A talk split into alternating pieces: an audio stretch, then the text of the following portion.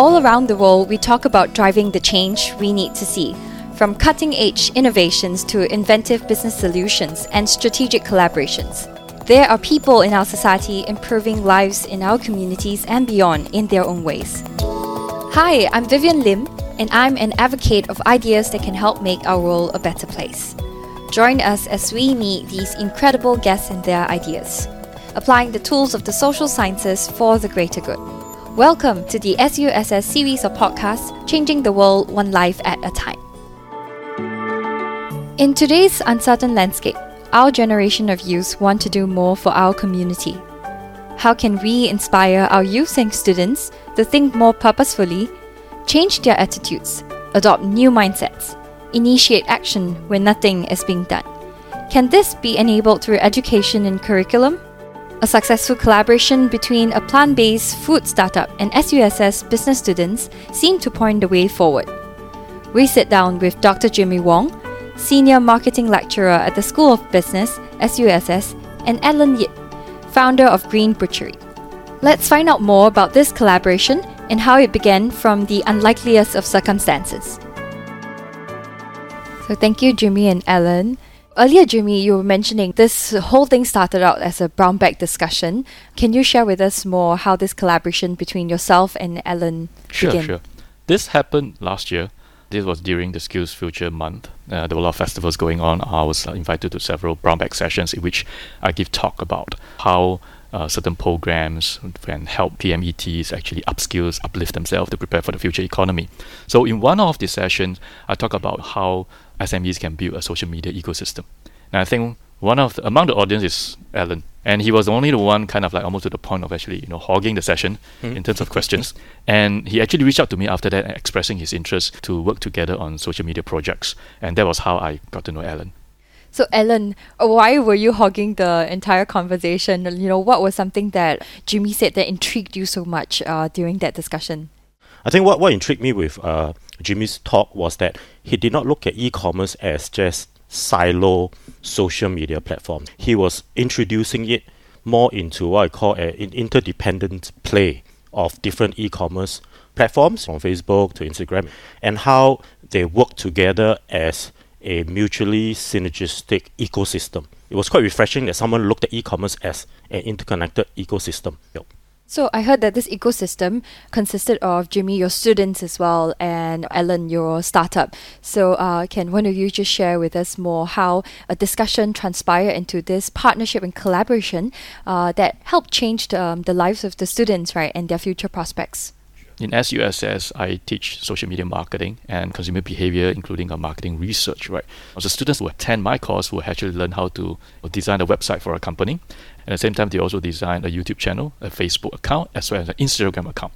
So, as the students create these different accounts, they are taught how to weave all of them together to form a holistic identity for the brand. Every year, I'll bring in a small medium enterprise who is keen on building ecosystem, and it becomes a group project and is framed as a consulting project as a what they call at a competition as well. So I was talking about it, and I think Alan was really interested because I think Alan at that time had that context. In fact, he was starting something, something like a plant-based business, and he's really interested not just in building his own brand, but, but building the awareness of the entire industry. I thought that wow, this is really interesting, and I think you know we can take a step further to build something real for the students, so that everyone can see what a social media ecosystem is and how it can benefit small medium enterprises. That was one of the many motivations working with Alan. Yeah. I just want to dive a bit deeper into this thought process and motivation that you have, Jimmy. You know, what made you want to do this for the students? And I heard that you know you've been doing this three years with your your batches Ah. of students already. Sure, sure. In fact, I think you touched The on a good point to let me explain why I got into being a, a lecturer. I was a marketing graduate, and I always questioned all these marketing concepts. Are they real? How do you really apply them in the real world? And all these examples that's given, they're not Singapore local examples. How can I make it real? So eventually, when I become an academic, for every single course, I try to change the way my students learn, impacting every single one, whoever I can along the way, by making the business world appear in the business class. Right? So I bring the business world into the business class and bringing the business class into the business world. So this is my education mantra my teaching philosophy. So every single year, I try to make it as real as possible in whatever way I can. Yeah. So, Alan, the business world. so uh, Jimmy brought his business students over to cross over to the business world. What was unique? Uh, you know, did they realize what Jimmy's vision for the students were, and you know, what has been your experience with the students so far? Were there any interesting experiences that you could share with us about? So we really started off with a research project with his group of students. And, and, what impresses me most was the, the outcome of the research papers from the different groups was not just about researching plant-based user understanding and acceptance and behavior. Uh, the students were able to inject into that paper new business ideas. And, and that was really what caught my attention with this group of students. It's not just a academic paper exercise here. It was, wow, it's an interesting space.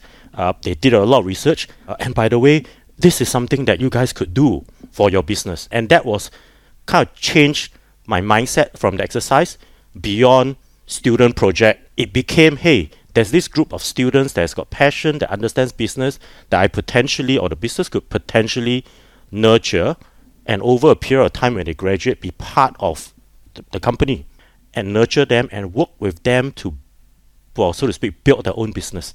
You know, we, we're not that young. You know, any business sooner or later you need to pass on to somebody. and what more to do than to work with students from the start?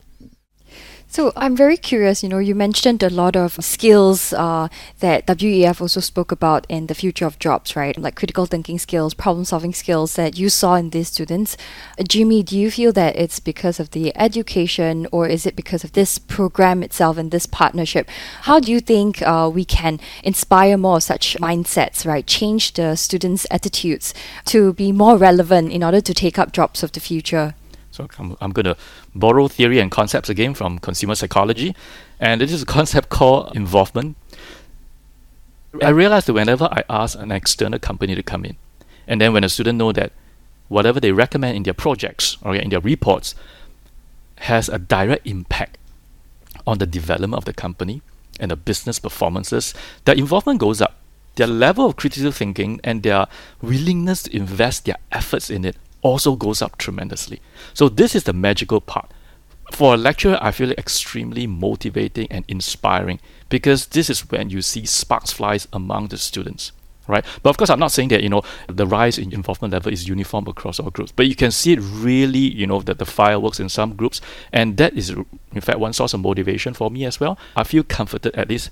I would like to think that I am doing a part in impacting their learning experience to make it real. And I think that helps to channel the energy, making the entire learning experience more applied and most importantly, more fun. Mm-hmm. So uh, myself, I went through the education system in Singapore as well. And, you know, in university, we had the formal or the traditional work attachments or internships. You know, I'm just wondering, how is this experience um, and this collaboration different from, you know, the, the traditional internships that we send all our students to? So maybe from an educator's point of view and also from an employer's point of view. Okay in most instances, for work attachments, right, the student doesn't really have a runway or a warm up session with the company they have to perceive the company the way it is based on what they read in popular media. So naturally, what happens then is that you have a cohort of students wanting to go for MNCs yeah. because they are big, popular, and they have good branding, right? Well, however, I I tend to root for the smaller guys, which is the SMEs, and not forgetting that about seventy to eighty percent of the working population in Singapore are in fact working with SMEs, right? So this platform, I feel, allows a lot of these students to have about three to four, or at least six weeks to work with the company, to know the industry and know the style of the owners, which is very important. Because for SMEs, very often their branding is tied to the way the owner brand themselves as individuals. And then with that project coming in, okay, the extension of the project, you may they may work for another three months. After the project, the students will then actually ask themselves, is this the company I want to spend the following six months as work attachment students?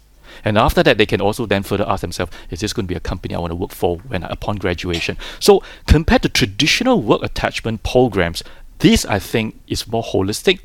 That's my take on that.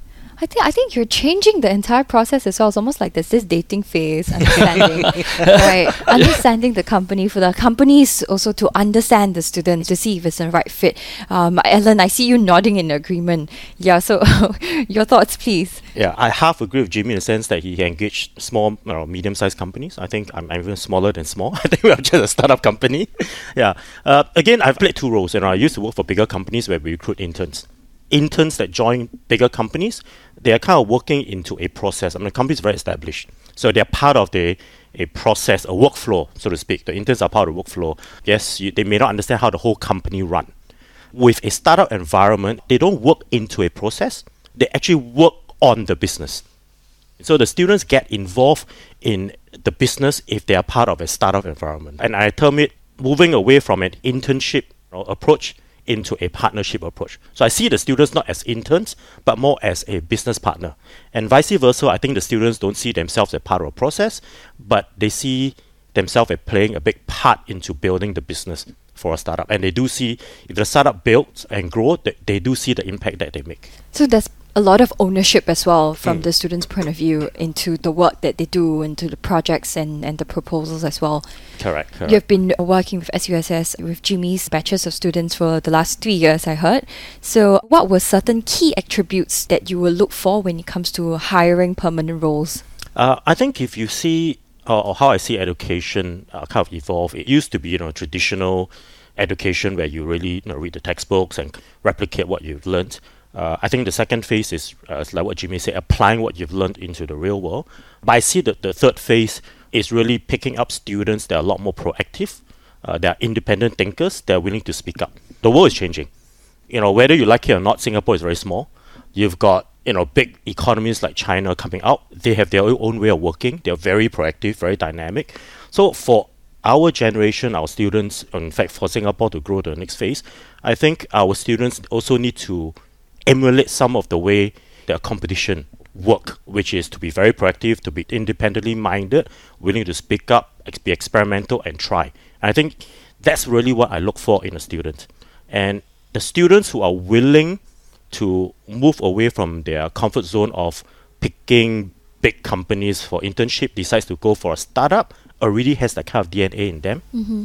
And and that's where if you've got this group of students that are passionate and when startup moves to the next phase and they're part of that founding team, I think that would spur other students to say, hey, you know what, I want to pick an internship with a startup company. So the whole ecosystem works well. I, I would like to add to mm-hmm. that, right? So I started teaching Singapore students all the way back in 2004 when I was still doing a master's. And I, I sense that I would say one of the key weakness among our students is the fear of failure. And because of that, they want to go to an MNC because it is structured. I was one of them, right? So, because of that, over the years, as they eventually graduate and start working, they are fearful at taking that step out to, to experiment with marketing ideas. So when I work with Ellen, it's not just in social media ecosystem, because I've also worked with Ellen in another subject, which is marketing research class. The students are the ones who say, why don't we try this idea? We experiment on that. And when the, the winning group actually gets to, to the phase where they actually execute those ideas and experiment it in the real life context, I think it's very moving so that they can learn whether what works, what doesn't, and most important thing is how do you calibrate for success. I think that is a very important thing for our current students to see as well to experience because without failure, then you really cannot succeed. And if you don't even try, there'll be no way to know that the idea that you come up with is it going to work or not. Yeah, yeah I agree with the without failure, there's no success term. I yeah. think what startup has to offer is is you know the, the students done the research.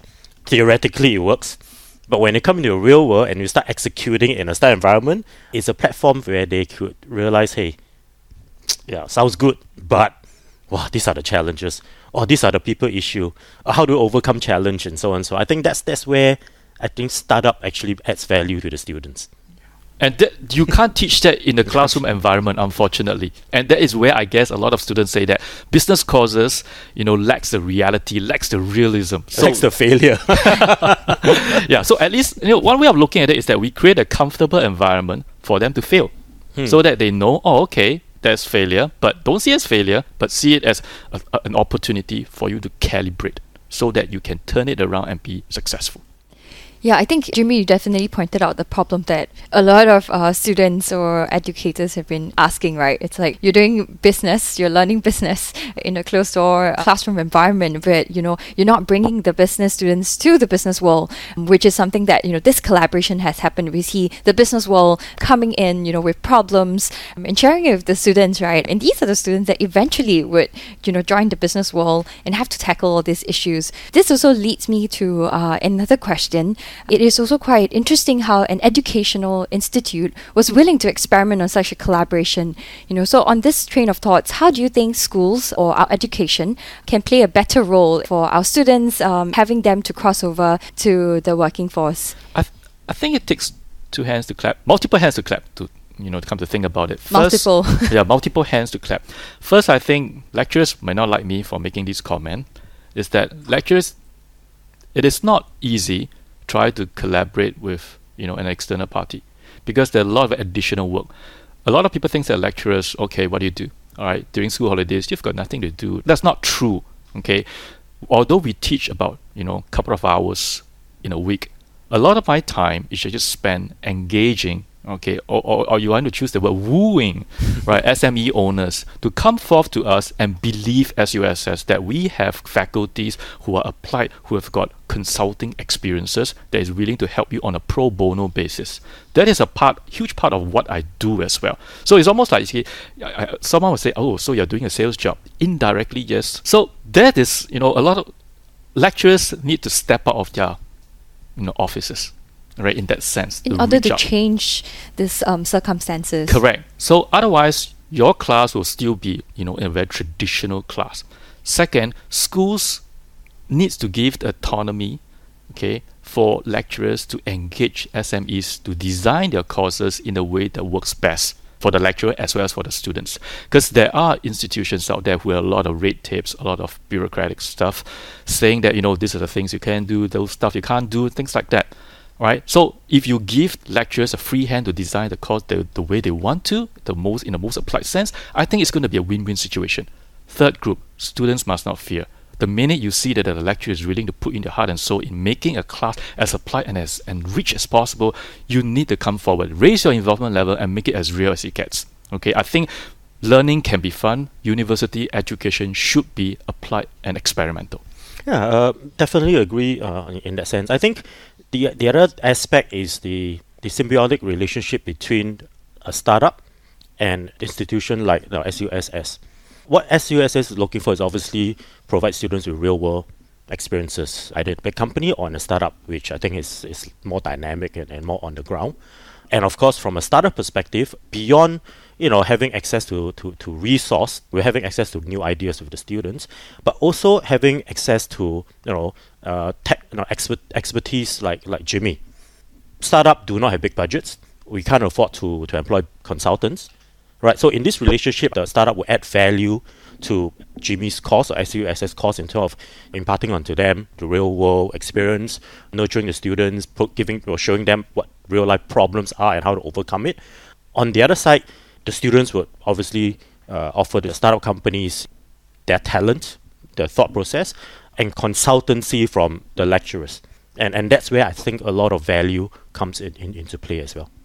Yeah, it's about adopting different mindsets, right? Different points of view and seeing the bigger picture. I, I think it's really incredible how, you know, this collaboration that started from a brown bear discussion evolve into something you know so great right it involves lifelong learning it involves changing the mindsets of our students it involves entrepreneurial thinking um, and letting the students take action and follow their heart right to work on purposeful projects so it, it's really you know very interesting how this started off with just having discussions and having the right people come together and wanting to push in this trajectory and i really think this progressive collaboration and partnership can be a new model that you know more educational institutes can look towards. Um, you know more SMEs to look towards in creating this kind of collaborations with more lecturers as well. Thank you so much for both your time. It's been so insightful, and I look forward to hearing more stories from the ground from your SME, Alan, and more stories from Jimmy, your new batches of students as well. So thank you. Thank, thank you for you. having us. Thank you. This episode of Silver Linings is brought to you by SUSS Podcast. To learn more about today's episode, you may find complimentary content at suss.edu.sg slash blog. For more podcast episodes, visit suss.edu.sg slash podcast.